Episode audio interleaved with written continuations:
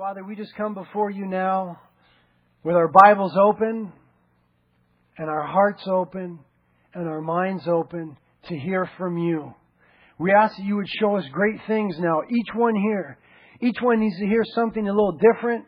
Each one of us is in a unique life position, and yet we all have things in common. And God, you are the all knowing, wise God. You know how to meet each one, how to instruct each one. You know how to warn us. Lord, you are able by your Spirit working through your word to fire some shots across our bow, some admonishments, to put up some signposts to direct us, to refuel us where we need to be refreshed and empowered, to give us unction where we need to press on.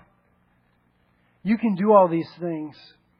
And so now, God, we submit ourselves to you and ask that you would accomplish this work through your word, that you would have your perfect way, that every heart now would be attentive, that you would limit and even destroy distractions in this place. And God, I don't want to speak. I want you to. We want to hear from you. You're God. You're wise. You alone are King and all knowing and sovereign. So I submit my heart and my mind and my mouth to you now. Holy Spirit, come and instruct us for your glory. In Jesus' name, amen.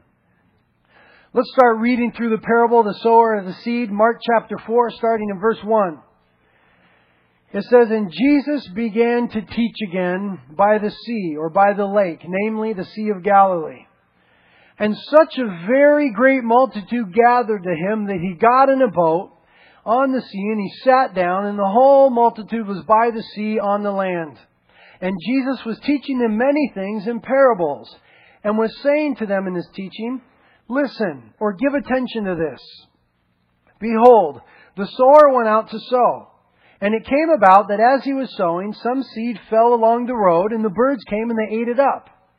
And other seed fell on the rocky ground where it did not have much soil, and immediately it sprang up because it had no depth of soil.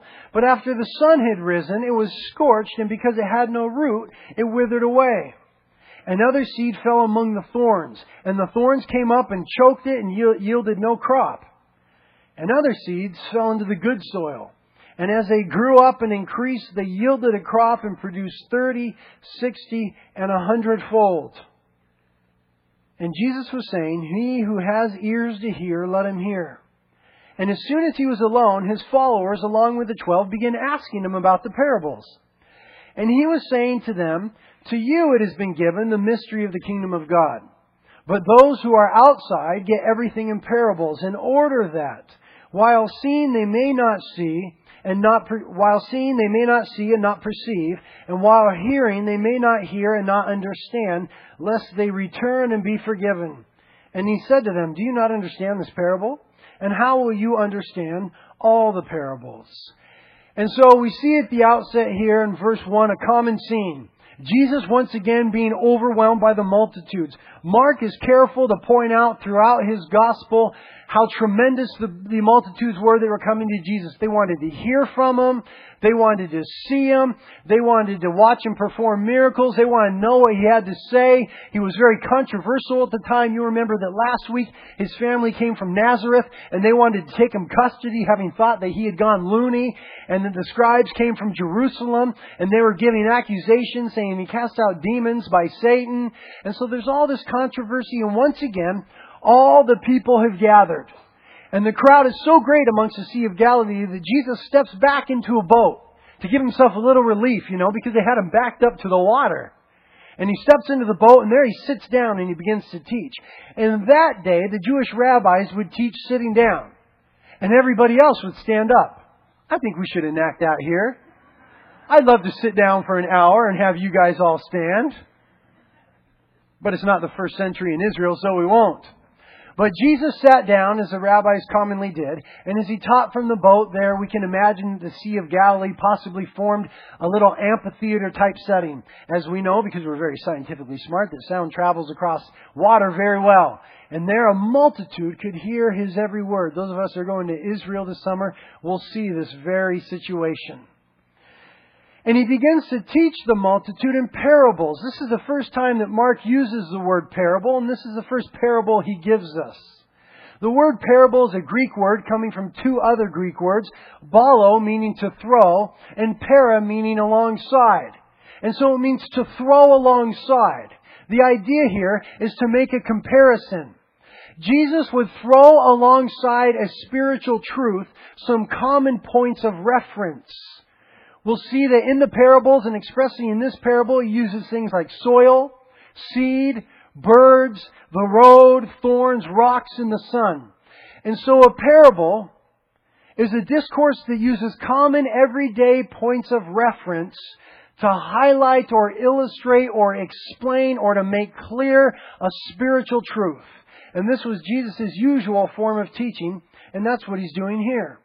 But something interesting in verse 12, it says that he spoke in parables so that those who were there, some of them, while seeing may not see and perceive, and while hearing may not hear and may not understand. What did that mean?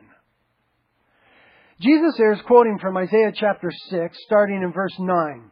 In Isaiah chapter 6, God pronounced to the nation that he is bringing judgment upon the nation. The nation had ignored the word of the Lord, had been disobedient to the leading of the Lord, and now God said that He would cause a blindness to come upon them. He would also cause a judgment to come upon them. That judgment would come in the form of Nebuchadnezzar and the nation of Babylon coming and conquering Israel and taking them away captive. But it also came in the sense that He would cause them to be deaf, dumb, and blind, so to speak, to the things of God. It's as if God would say, if you choose to continually ignore me, then I'll go ahead and give you the desires of your heart and I'll cause it so that you cannot hear me. And you cannot comprehend and you cannot understand. This concept from Isaiah chapter 6 is repeated in Jeremiah chapter 2 as well as in Ezekiel chapter 12. And there, this hardening of hearing and seeing, this lack of understanding, the understanding and ability therefore being removed from the people, is explained or attributed to in Ezekiel chapter 12, rebellion within their hearts. We see the parallel to this in the New Testament and in first century Israel as the religious leaders, or at least the bulk thereof, rejected Jesus Christ and His message. And this is to whom Jesus is referring. And he says here in effect, since you are seeing, I've done things out in the open. I've healed people. I've walked on water. I've raised people from the dead. I've taught very clearly. And since you see these things and refuse to believe, even, even as the scribes that we saw last week saw him cast out demons, but they refused to believe it to be the power of God, God in his judgment says, then there comes a moment now, well, I will harden your heart, well, I will, where I will blind you to the truth in judgment. We see it illustrated in Romans chapter 1. Turn there. Keep a finger here in Mark and go to Romans chapter 1. We're going to be back and forth between Mark and Romans all morning, so you might want to keep a marker in Romans.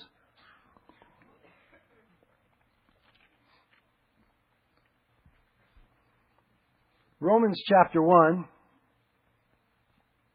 we see a, another telling of this hardening that God will do to people in judgment.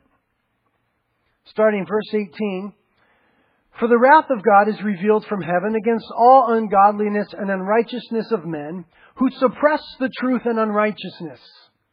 Not that the truth can't be known.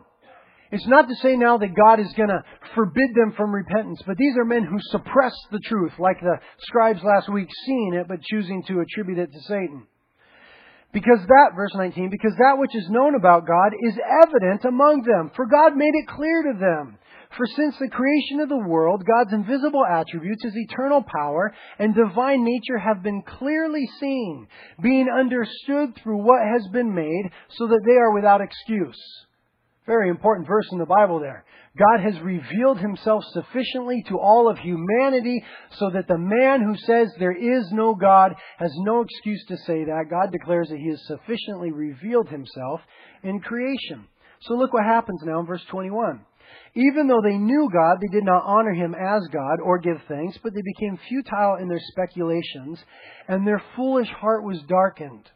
Professing to be wise, they became fools Verse 23, and exchanged the glory of the incorruptible God for an image in the form of corruptible man and of birds and four footed animals and crawling creatures. In other words, they rejected the Creator and began to worship the creation. We see that all the time in our society. Verse 24 now. Here's the result. Therefore, God gave them over God gave them over in the lusts of their hearts to impurity, that their bodies might be dishonored among them. It says it again in verse 26. For this reason, God gave them over to degrading passions. It says it again in verse 28. And just as they did not see fit to acknowledge God any longer, God gave them over to a depraved mind. Humanity, having no reason to reject God, God having clearly revealed himself, and yet humanity saying, I don't want to deal with God, I don't want God, God says, and I'll give you exactly what you want.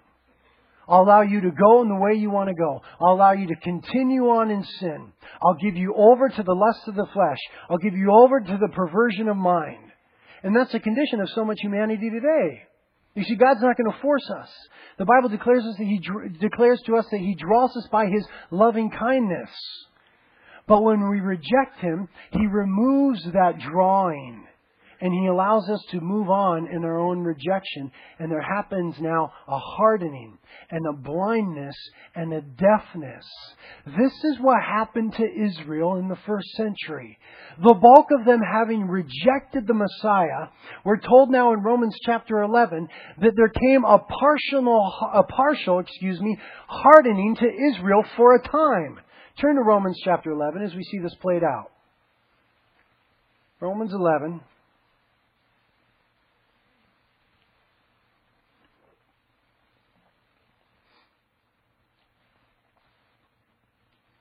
In Romans chapter 11, Paul is warning the Gentiles, that is, anyone in the world who is not a Jew and who is in the church, not to be arrogant against the Jews not to be anti Jewish. God has made certain promises to them, certain covenants with them, and they are the root, the foundation of even our faith. And we, the church, has merely been grafted into that stem or that root or that foundation. And Paul says to us, the Holy Spirit, better put, in Romans chapter 11, don't be arrogant against the root. Don't be arrogant against the Jews and think somehow that the church has supplanted the Jews or removed the Jews or that God is done with them or that the promises for Israel have been transferred to the church. That's not a biblical doctrine. He explains it here in verse 25 of Romans chapter 11. For I don't want you to be uninformed, brethren, or a more literal translation, stupid. I don't want you to be stupid, brethren, of the mystery, lest ye be wise in your own estimation that a partial harden, a partial, a partial hardening has happened to Israel until the fullness of the Gentiles has come in. And thus all Israel will be saved, just as it is written.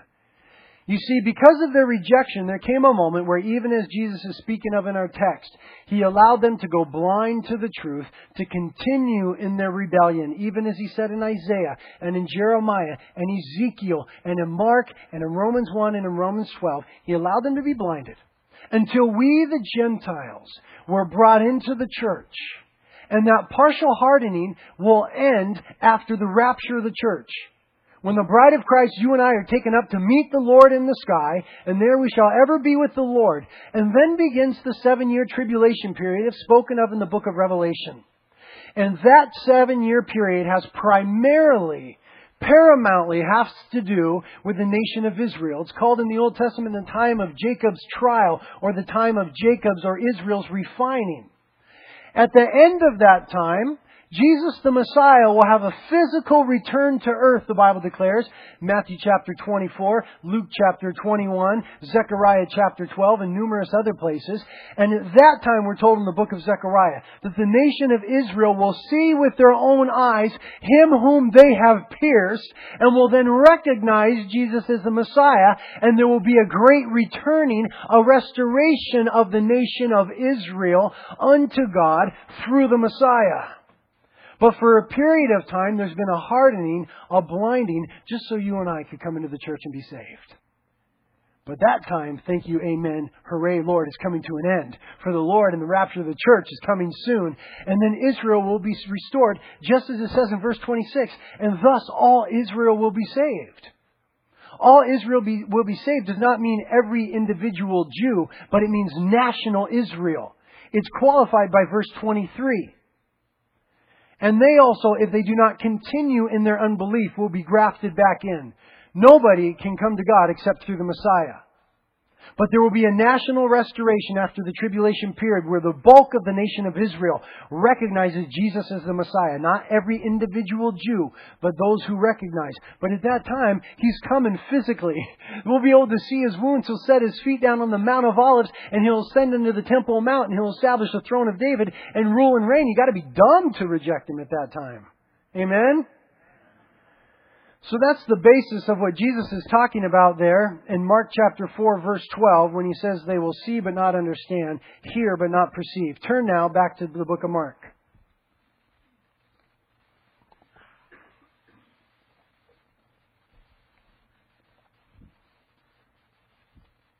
Returning to the parable in Mark chapter 4, Jesus says that there's a sower. That the sower went out to sow. And as he was sowing, as he was throwing out the seed, some of the seed fell along the road. That would be the hard ground.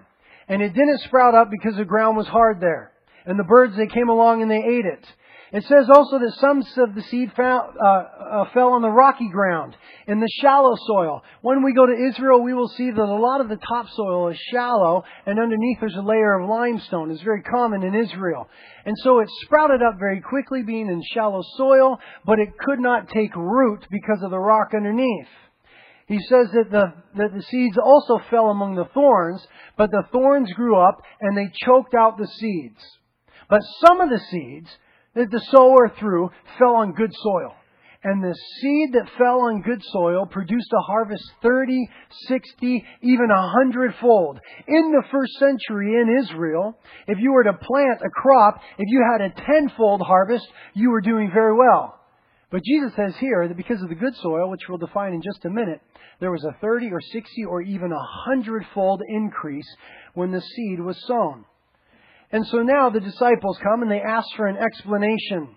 And Jesus gives them the explanation starting in verse 14. Let's read it. Jesus says, The sower sows the word. There's the identification of the seed. And these are the ones who are along the road, where the word is sown. And when they hear, immediately Satan comes and takes away the word which has been sown in them. And in a similar way, these are the ones whom the seed was sown on the rocky places, who when they hear the word immediately receive it with joy, but they have no firm root in themselves, but are only temporary. Then, when affliction or persecution arises because of the word, they immediately fall away. And others are the ones on whom the seed was sown among the thorns. These are the ones who have heard the word, and the worries of the world, and the deceitfulness of riches, and the desires for other things enter in and choke out the word, and it becomes unfruitful. And those are the ones on whom seed was sown on the good soil. And they hear the word, and they accept it, and bear fruit 30, 60, and a hundredfold. Now, concerning the explanation of this parable, there's four important things I want us to know this morning. Four important points. Number one, the fact that the sower goes out to sow. It says there in verse 3 that the sower went out and he sowed. And by the very nature, the description of all the different places where the seed fell, he was broadcasting. You know what I mean? He wasn't just sticking his finger and making a little hole and dropping in one little seed and then sticking his finger. No, he was going around and he was just chucking out the seed. You know what I mean? Sort of hoping for the best. The sower went out to sow and he was broadcasting. We'll discuss that in a minute. Second important point. The seed is the Word of God. It says there in verse 14, the Word. Luke chapter 8 verse 11 clarifies for us which Word? The Word of God, it says in Luke's parallel account. So what does the sower sow? He sows the Word of God. We'll discuss that. The third thing, very important to know and to identify, are the hindrances to the harvest. Jesus gives us tremendous insight to spiritual warfare here. Amazing insight into evangelism. He gives us here fertile ground and fodder for prayer as he exposes the hindrances to the harvest.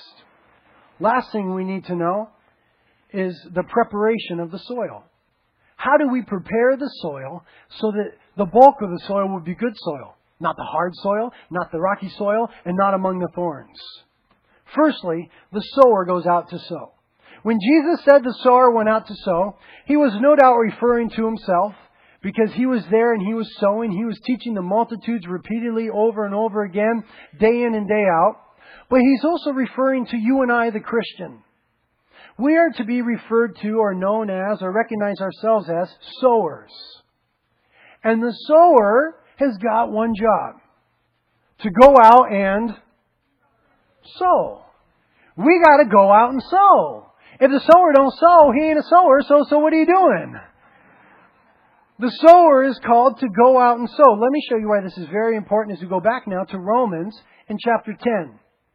I told you we'd be back and forth between Mark and Romans. We'll continue to do so, so have quick access. Romans chapter 10, starting in verse 13. This is why it is critically important that you and I, Christians, recognize our role as sowers. It says in Romans 10:13, "Whoever will call upon the name of the Lord will be saved." Amen. How then shall they call upon him in whom they have not believed? And how shall they believe in him whom they have not heard? And how shall they hear without a preacher? Amen. And how shall they preach unless they are sent? Just as it is written, how beautiful are the feet of those who bring glad tidings of good things. However, they did not all heed the glad tidings, for Isaiah says, Lord, who has believed our report? So faith comes from hearing and hearing the word of Christ. Everyone that calls upon the name of the Lord shall be saved, but how shall they call on him whom they have not heard? And how are they going to hear unless, let me make it very personal now, how are they going to hear unless you tell them? How are they going to hear unless you tell them? It's my job to tell you, alright? I'm cool with that. But it's your job to tell the world. It's your job to tell the world. If you leave it up to me or the preachers, we're going to be very limited. But if each one were to reach one, the world is going to be very evangelized. And there's going to be a whole lot of people calling upon the name of the Lord. The sad statistic is that less than 10% of Christians ever share their faith with somebody else. Now I'm asking that God would reverse that statistic in our church. Amen? Then 90% of everyone here would be active in sharing their faith. We're called to be salt and we're called to be light. We're called to be sowers. And we are called to broadcast that seed. Don't be so picky. We're always so picky. You know what I mean? And oh, I'm just really praying about sharing with this person and that and the other. And that's cool. Before you talk to a man about God, talk to God about the man. But don't pray all day. There comes a time where you got to step out in action. You know what I mean? Gosh, Lord, do you want me to tell him about you? Oh, I wonder. Broadcast, man. Throw it out there. The sower went out to sow. Now we uniquely have been entrusted with the Word of God. We are called in 2 Corinthians chapter 5 the ambassadors of Christ and the ministers of reconciliation. We are called to be in 1 Peter chapter 4 verse 10 stewards of God's grace. A steward is one who distributes goods. We are entrusted with God's grace and we are called as His people to distribute it, to see that it gets out amongst our community. Amen? And it says in 1 Corinthians chapter 3 verse 9 that we are God's fellow workers. If we don't do it, nobody's going to do it. Don't trust the government to get the word out. Don't trust one preacher to get the word out. He can't do it. You can reach far more people than Billy Graham ever has in a one-on-one context. You can figure that out statistically, actually, and people have, but I can't remember because I'm not smart. But we have been entrusted with that privilege. Nobody else. In the tribulation period, after the rapture of the church, the rapture of the church being when Jesus comes and calls us home unto himself, and there we are caught up in the sky, we disappear, hooray, amen. In the tribulation period, after the rapture of the church, it says that there will be other ones who are entrusted with that. There's two witnesses. They breathe fire. They're gnarly dudes. The whole world sees them. Read the book of Revelation. There's 144,000 witnesses taken out of the 12, 12 tribes of Jerusalem. And there's an angel who flies to and fro throughout the earth preaching the gospel. But as of right now, there ain't no two witnesses. Ain't no angel flying around preaching the gospel. And there's not the 144,000. It's you, Reality Carpinteria. It's you. You're entrusted. You are called to be the sower, and the sower went out in seed. That means uh, sow. That means he deliberately, purposefully left his dwelling place to go out and tell people about Jesus. Amen. Now, every weapon that is powerful in this world is powerful because it has an effective delivery system. You know what I'm saying? The United States could make some great weapon and if it just sits in a warehouse somewhere in the United States and blows up, that was not effective for our warfare, was it? no, it needs a delivery system. It needs to get from here to there to be effective. It could be powerful, but until the delivery system is put in place, it's not effective. Paul said in Romans chapter 1 verse 16, I'm not ashamed of the gospel, for it is the power of God. Don't say power like that power. It's the power. Let's try it again, people. I'm not ashamed of the gospel, for it is the Amen. The power of God unto salvation. The gospel message in and of itself, that simple message that we've got to realize that we're sinners, recognize that Jesus died upon the cross, repent of our sins, and receive Him as Lord and Savior. That simple message that I just gave you in 12 seconds is endued with power from on high. God has invested spiritual and real power in it. But it ain't powerful till it gets out.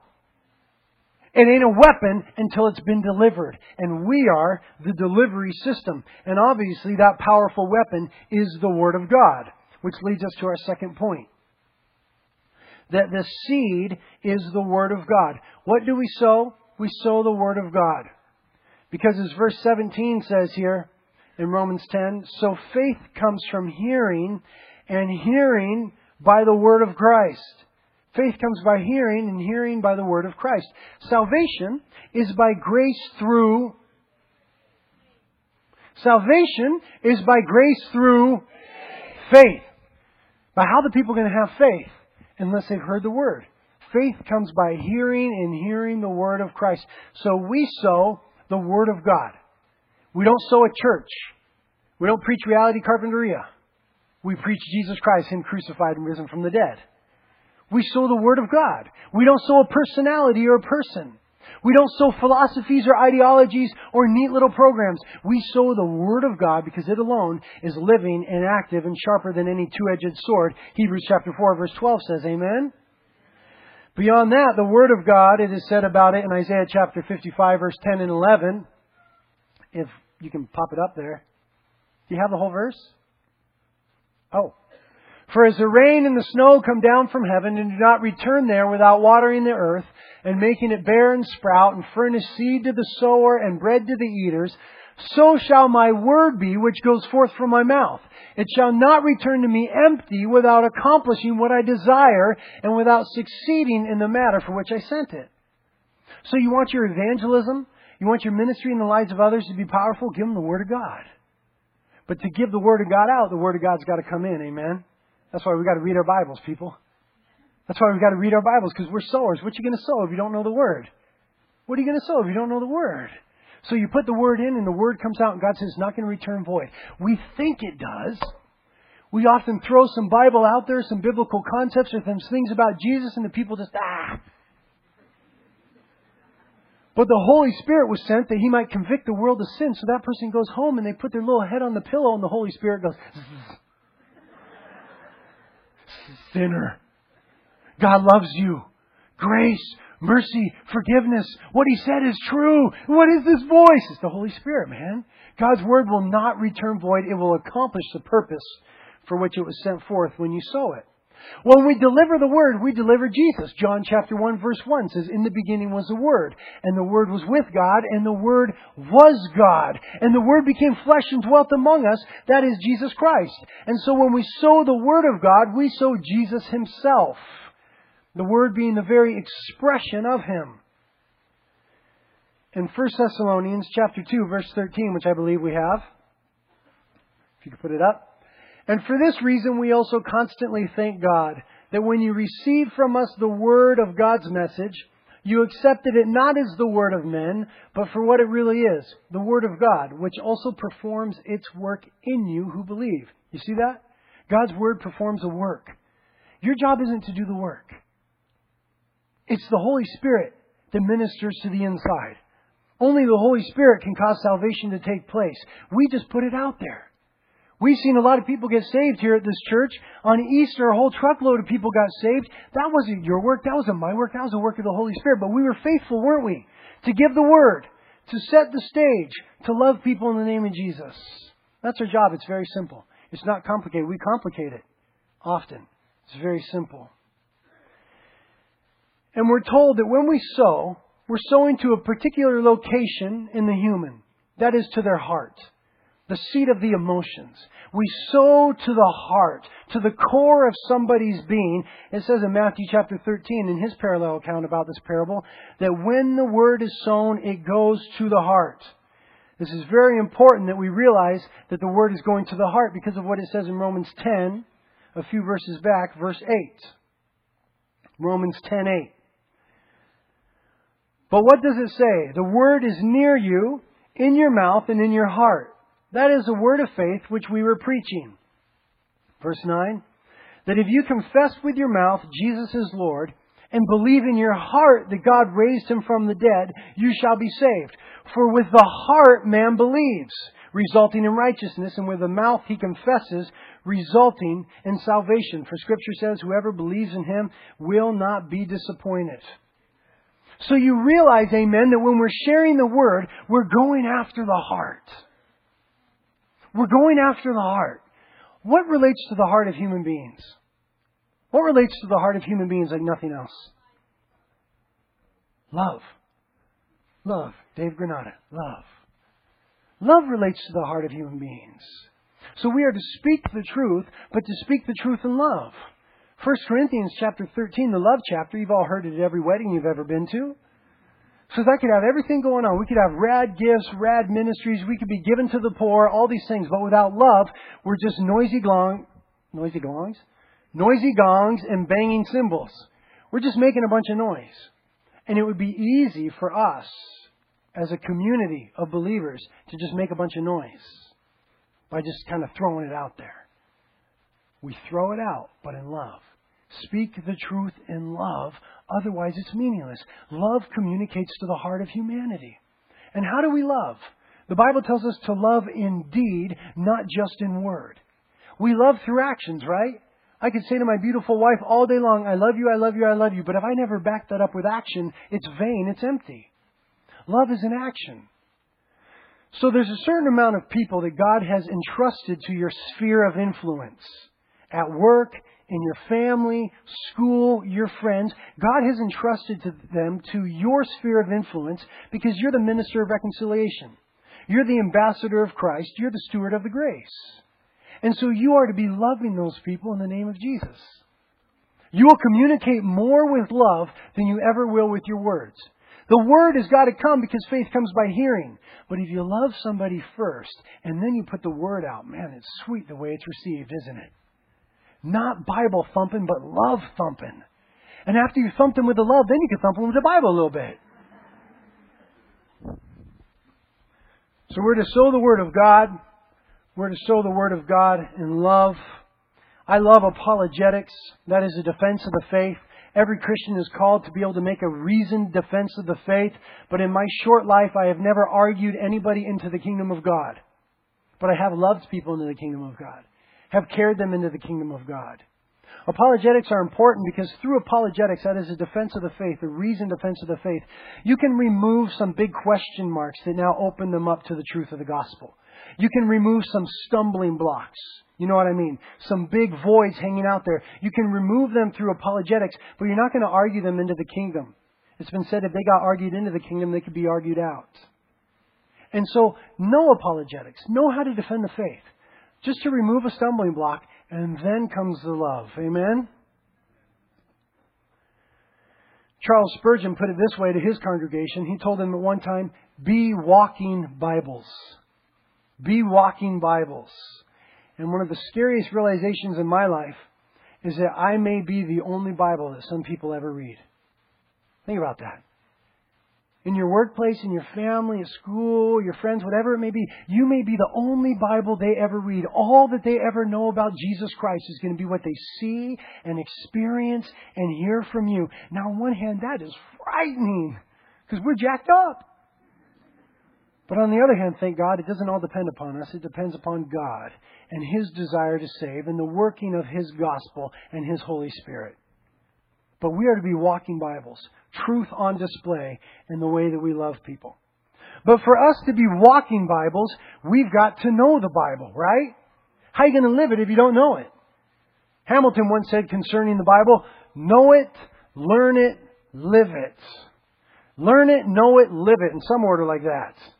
But to live it, you've got to learn it, you've got to know it. One more thing that we've got to know, and this takes us to point three, with regards to our evangelism, we must know our enemy. It's imperative that we know the enemy and his schemes. We've turned this, the hindrances, to the harvest. Uh, J. Oswald Sanders has a great book called Satan is No Myth. And it's just a very biblical uh, look at who Satan is. And he writes this in one of the chapters. Oh, that's long. Victor Hugo said, A good general must penetrate the brain of his enemy. In more recent times, Field Marshal Lord Montgomery told in his memoirs that when he was assigned to lead the North African campaign of the Allies against the Germans in World War II, his main subject of study was not the terrain on which they would fight, but the character, background, and outlook of his opposite, General Rommel. If he could foresee what strategy Rommel was likely to adopt, then he could take steps to forestall and eventually conquer him.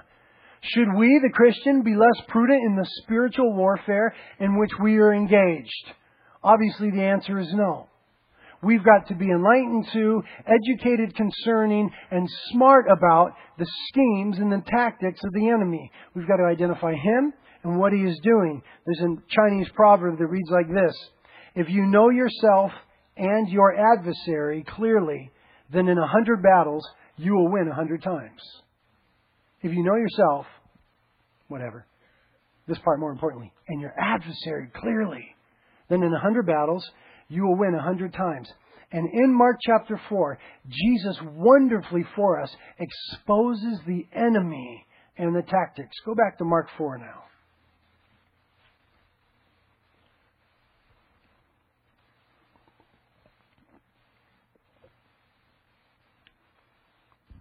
Mark chapter 4 as we look at the hindrances to the harvest, we'll see the first one in verse 15. And these are the ones who are along the road where the word is sown. And when they hear, immediately Satan comes and takes away the word which has been sown in them. So enemy number one, public enemy number one is Satan. Declares that right here. He's always called the enemy in the Bible. His tactic here is to steal to take away the word which we seek to sow into the hearts of men and women. He wants to come after us and take it away. He's the thief. The Bible says he was a liar and a thief from the beginning. His target is the hard soil or the hard heart. Each one of these soil conditions in this parable represents a condition of the heart within humanity. And there's a lot of people that have a hard heart. And it's these people who are callous to the things of God, not wanting to hear the things of God, quick to reject them, having a hard, impenetrable heart, whom Satan targets. He knows then that it's easy for him to come, even after sitting under a sermon for an hour, that he can come in and snatch it away. And we'll talk about in just a minute how to soften that soil and how to foil the plan of the enemy. But I'll educate you as to this. You know that here at Reality, we do the bulk of the worship after the message. Uh, a lot of other churches do the worship prior to the message. And Calvary Chapel, whom reality is an extension of, has historically said this that the worship of God prepares your heart for the Word of God. And so they would generally put all the worship before the message because the worship prepares your heart. That is good and that is true and that is right. I believe that the worship of God prepares you for the Word of God. But here's what I was tired of seeing as a preacher, as a pastor. I was tired of preaching my little heart out. I've been studying all week long and I come up and I give the message and it's the Word of God and immediately after it's said, Amen, bam, the people disappear and they're talking about the food, what they're going to get for breakfast, where their car is, where they're going to go surfing later, how hot it is inside the building, all these different things. And what it does is it gives the enemy opportunity to do what Jesus says he does. It gives the enemy opportunity to come and snatch that word away. So what we've done in reality, not claiming it to be any better, but just good for us, is we've moved the bulk of the worship to the end of the message. So that now we hinder the opportunity of Satan and we maximize opportunity for the Holy Spirit. Because now we don't just hear the word and walk out and start eating bagels. Now we hear the word and we marinate in the presence of God. We're stuck here for another 40 minutes, man as the worship goes on and as we begin to worship and reflect upon the Word and just praise God for who He is, the Holy Spirit begins to minister that message to our hearts. And I've seen people get saved in the middle of worship. They didn't get it during the message, but in the middle of worship they go, I get it! And they repent and they're born again. We see people halfway through the worship come up and begin to pray with the prayer team. We see work accomplished. We see people just begin to express a greater depth of love to the Lord. And so that's why we do a lot of worship after the message is to limit the opportunity for Satan and to maximize the opportunity for the Holy Spirit to minister the word to the hearts of men and women. You got that? Just wanted to share why we do that. The second enemy is shown to us in verse 16. And in a similar way, these are the ones on whom the seed was sown on the rocky places, who, when they heard the word, immediately receive it with joy. But they have no firm root in themselves, but are only temporary. And when affliction or persecution arises because of the word, they immediately fall away. Enemy number one was Satan. Enemy number two is the flesh. The tactic of the flesh is a shallow or emotional response to the word of God. Yeah, that sounds good. Hooray, hurrah, all right. But then when persecution arises, or the rubber meets the road, or we got to begin to live that word out, or the Lord wants to go deeper with it, we fall away because it was just shallow. It was rocky soil. It never really took root. There was a brief springing up. And then there was a withering away because they couldn't handle the reality of it. Jesus saw that happen as he had a whole bunch of multitudes begin to follow him. And then as he taught deeper through John chapter 6, it says that the multitudes begin to leave him, saying, These things are too hard for us. We've seen that in our church experience. We've seen people come and seemingly make a profession of faith, and for a couple of weeks they're all excited and happy clappy, and then they're gone and we never see them again. It was rocky soil. It was a shallow emotional response. It didn't take root in them. They weren't willing to face the reality of discipleship to Jesus Christ. The target for enemy number two, the flesh, is the shallow or the religious heart. The heart that wants to satisfy some religious longing, the heart that wants to be able to say, I came to church, I did my time, I raised my hands, I wiggled around, I talked to some people, I'm out of here. They want religion to replace the relationship. God's not going to have it. Would your wife, men, allow you to replace your love relationship with religion? Hey, sweetheart, I'm going to buy you a dozen roses a week. I'm going to wash your car, and let's call it good, okay? It doesn't work like that. There needs to be the real relationship. In the same way, the shallow heart and the one who is targeted by the flesh is the one that says, I just want a little bit of religion. I just want to feel good about it. I want to come and do my time and not have to engage. That's the rocky soil.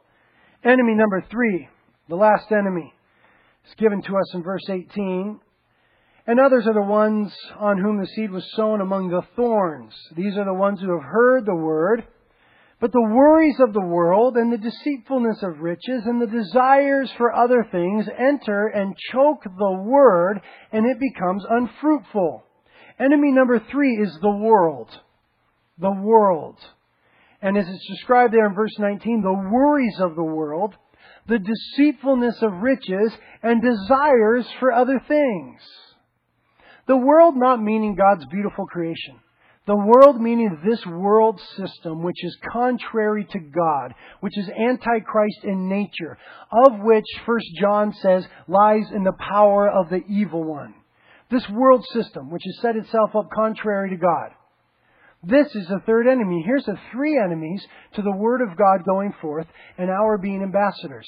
Satan, the flesh, and the world. And the world goes after people who hear the Word with worries, deceitfulness of riches, and desires for other things. And its tactic is to choke out the Word. Is to get the person distracted. Is to get them thinking about the things here on earth and not the things that are above. That's why Colossians chapter 3 says, if you've been risen with Christ, set your mind on things above, not on the things of the world. Because when we think about the things of the world, don't we get so distracted? When I think about the things of the world, I want more. I want bigger tires on my truck. I want a better lift on it. I want a new dirt bike. I want the latest board that my dad is making. There's always more. We always want more. It's the concern for other things, the desire for other things. It chokes out the word. It doesn't choke the person, interesting it says. It chokes the word so that it becomes unfruitful. Because our heart is now crowded. This is the crowded heart or the divided heart. That's why Jesus said in the Sermon on the Mount, Blessed are the pure in heart, for they shall see God. That word pure has nothing to do with sexual purity. It means undivided or singular. Blessed is the person who has an undivided heart with regards to God, for he is the one who shall see God. But the divided heart, overly concerned with the worries of the world, with riches, and with other things, the word is choked out, and there it can't take root. It can't have its effect. Later on, as homework, well, maybe we have time. Sure we do. Are you guys okay? Give me a little more. You alright? Then, concerning the worries of the world, let's look at Matthew chapter 6 very quickly. If you're not all right, just go to sleep. You can get the CD later. But if you're all right, be with me. Matthew chapter 6, where Jesus addresses the worries of the world. In the Sermon on the Mount. Matthew chapter 6, starting in verse 25, Jesus says, For this reason I say to you, don't be anxious for your life, as to what you shall eat or what you shall drink, nor for your body, as to what you shall put on it. Is life not more than food, and the body more than clothing? Look at the birds in the air, that they do not sow, neither do they reap, nor gather into barns, and yet your heavenly Father feeds them. Aren't you worth much more than they to the Father? Rhetorical question, the answer being yes. Verse 27, and which of you by being anxious can add a single cubit to his lifespan? And why are you anxious about clothing? Observe how the lilies of the field grow. They do not toil nor do they spin. Yet I say to you that even Solomon in all his glory did not clothe himself like one of these. Verse 30, But if God so arrays the grass of the field, which is alive today and tomorrow is thrown into the furnace, will he not much more do so for you, O men of little faith? Do not be anxious then, saying, What are we going to eat, or what will we drink, or what shall we clothe ourselves with? Listen, for all these things the Gentiles or heathens eagerly seek. For your heavenly Father knows that you have need of these things. But seek first his kingdom, and his righteousness, and all these things shall be added unto you. Therefore, don't be anxious for tomorrow, for tomorrow will care for itself. Each day has enough trouble of its own. Jesus says, forget about the worries of the world. It's going to choke out the, the, the word. It's going to consume you. Instead, set your mind on things above. Seek first the kingdom of God and its righteousness, and all the other stuff falls in line. Now, not many people believe this, but David said, I've never seen the righteous of God go hungry. You put God first, you seek God first, and He's going to take care of all the little details of your life. That's His desire as your Father. This is what Jesus had to say about the worries of the world. Now go to 1 Timothy. 1 Timothy, if you never notice in the New Testament, all the T's are together. It starts with Thessalonians, and then the Timothys, and then Titus. So it's easy to just find a T and start looking around.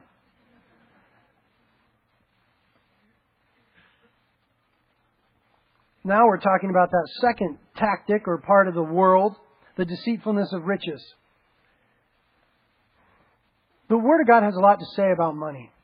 There's about 500 verses in the Bible concerning prayer. There's about 500 verses in the Bible concerning faith. But there are over 2,000 verses in the Bible concerning money. Why is that? Well, because God wants all your money. No, that's not why. Don't be dumb. God doesn't want your money. He can make money if you need to make money. God doesn't need your money. It's a matter of the heart. God addresses it so much because we're so concerned with it. Because we're so wrapped up in it. We just are as people. It's part of our sinful nature. I mean, we just, ah, money. if that's not you, praise God for you. But for the rest of us, the Bible has over 2,000 things to say. And here's a little bit of it. Excuse me. 1 Timothy chapter 6, verse 9. 1 Timothy 6 9. But those who want to get rich fall into temptation and a snare and many foolish and harmful desires which plunge men into ruin and destruction. For the love of money is a root of all sorts of evil. That's the most misquoted verse in the whole Bible. It says, or people say, and Pink Floyd said in the song, that the love of money, or no, I'm sorry, that money is the root of all evil. The Bible doesn't say that. Money in and of itself is morally neutral. The love of money is the root of all sorts of evil. The love of money is the root of all sorts of evil, and some, by longing for it, have wandered away from the faith and pierced themselves with many pains. You see what it says? There are some who were walking with the Lord, but because they could not get over this money thing, they went after it and away from the Lord. Verse 11, But flee from these things, you man of God, and pursue righteousness, godliness, faith, love, perseverance, and gentleness. And then it says, concerning money again in verse 17, Instruct those who are rich in this present world that they're evil.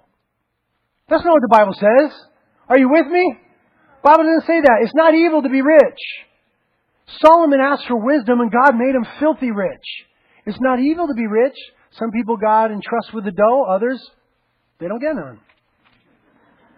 But for the one who is rich, it says, instruct those who are rich in this present world not to be conceited, or to fix their hope on the uncertainty of riches, but rather on God, who richly supplies us with all things to enjoy.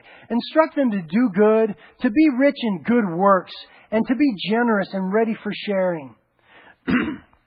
storing up for themselves the treasure of a good foundation for the future, so that they may take hold of that which is life indeed. The Bible says just be careful when it comes to money.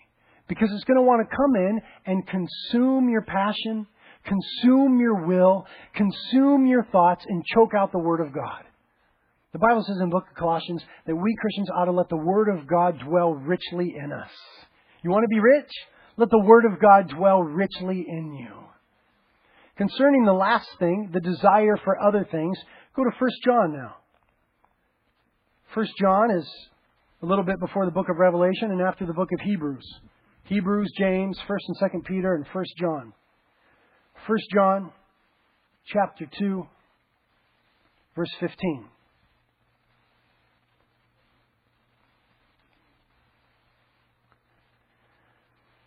The Word of God says in 1 John 2.15, Do not love the world nor the things of the world. If anyone loves the world, the love of the Father is not in him. Now that word in the Greek is agape. It means don't find your joy in the world. Not that you can't enjoy surfing, not that you can't enjoy God's creation, that's not what it's saying. But don't find your identity and your joy and your treasure and your security in the things of the world. Don't agape. Don't place as first the things of the world. If anyone loves the world in that way, the love of God is not in him. For all that is of the world, the lust of the flesh, the lust of the eyes, oh, I gotta have it. Oh, I need more of it. The boastful pride of life, oh, I'm the bomb, is not from the Father, but is from the world. And the world is passing away and also its lusts. But the one who does the will of God abides forever. Those things are passing away. It says elsewhere in the New Testament that there will come a moment in history where all those things will be consumed with heat. They'll burn with fire. It's all going to burn. Don't put your hope in it. Don't put your trust in it. Put your hope and your trust and your confidence in God alone. Otherwise, these things begin to come and choke out the Word. Now, here's where we finish. Very briefly, fourth point the preparation of the soil. I know I taught you that when a preacher says very briefly, he's lying, but I mean it. The preparation of the soil. three quick things. Number one, identify stumbling blocks and strongholds, both in yourself and in others. In yourself to deal with it, and others to pray concerning it. Identify them. They were just listed for us here. Search your heart today as we begin to worship in just three minutes. Search your heart. Lord, where am I with the deceitfulness of riches? Maybe the boastful pride of life, the things of the world, desire for other things. Where am I with this? Lord, search my heart. The psalmist said, Lord, search my heart, see if there be any wicked thing in me. Identify those things in yourself and deal with them. And then when you see them in others, you know how to pray. You see, here's a hint for warfare. You can see someone's just caught up in materialism. Now you know how to pray. You could see that they're just caught up in some religious ideology. Now you know how to pray. You can see that Satan is just coming and snatching away the good word. Now you know how to pray against the enemy. You see, there's insight when you identify. Identify and deal with it. Secondly, apply the word. For example, if somebody's concerned with the worries of the world, speak to them about Jesus Christ being enthroned. Speak to them about his fatherhood and his sovereignty and his care. Somebody's all caught up in riches, ask them, what kind of riches are you laying up in heaven? Because all that stuff's going to burn, but you're going to stand before God one day and he's going to say, what did you do with the talents I gave you? Someone's caught up in other desires, take them to the Sermon on the Mount where Jesus said, Blessed are those who hunger and thirst for righteousness, for they shall be satisfied. Turn on TV for them, let them watch Rock Lives or um, VH1's Behind the Music. And they will see that these people got all the things that they desired and there was zero satisfaction. Give them a little popular culture history and they will see that those things don't satisfy. Blessed are those who hunger and thirst for righteousness, for they shall be satisfied. So once you've identified the strongholds and the stumbling blocks in your lives or in others, apply the Word of God to them. If you're struggling with these things today, begin to search the Word of God and see its remedy in there and apply it to your life. Lastly, prayer. How do we prepare the soil? Primarily through prayer. Leonard Ravenhill, in his frightening book called Revival Prayer, says this Good seed sown on bad, ground, good seed sown on bad ground will produce an indifferent harvest. Good preaching on ground ill prepared by prayer is an abortive thing. We prepare the hearts of men and women through prayer. So let me ask you who do you care about in this world right now? Who do you want to know the love of Jesus Christ? You got to pray. You got to pray that God will begin to prepare the heart that He begin to remove the stumbling blocks, break up the fallow ground, that God with His Holy Spirit would just come and soften that heart, that it might be the good soil that would receive the Word and it would yield 30, 60, or 100 fold. So now you have an assignment for the rest of the week. Ready? Write down. Everybody pick one person. One person that you know needs to experience the love of Jesus Christ. And you spend the next week praying for them. God knows what you have need of before you ask. He understands what you're saying when you don't have the words. The Holy Spirit intercedes for us when we don't have the words. So if you don't know what to pray, just pray this God soften their heart to the gospel. Let their heart be good soil. Make their heart fertile ground to receive your love. Take the next week and pray for that person. Okay? Everybody, one person. Just pray every day. Doesn't have to be long. There's no long prayers in the Bible. I don't know if you ever noticed that. No long prayers in the Bible. Just pray, God, soften their heart. Pray it every day, and then let's talk about it again next Sunday. Amen? God, we thank you for your word this morning. We thank you for the truth of it, the power of it, the way that it warns us and equips us. And Lord, as we move into worship now, we ask that by your Holy Spirit you would minister these things to our hearts. If in any way we need to search ourselves concerning any of these enemies, Satan and any ground we've given him, the flesh in any way it's dominating us, the world in any way it's seduced us, I pray for the Christians in this room that we would contemplate those things and allow you to deal with them in our hearts, Lord. As we come and bless you and seek you and wait upon you, just have your way now, Lord. Lord, it's warm in here and it's probably cool outside. But we just want to take a few minutes to marinate, to let your words sink deeply, to commune with you and to bless you. Amen.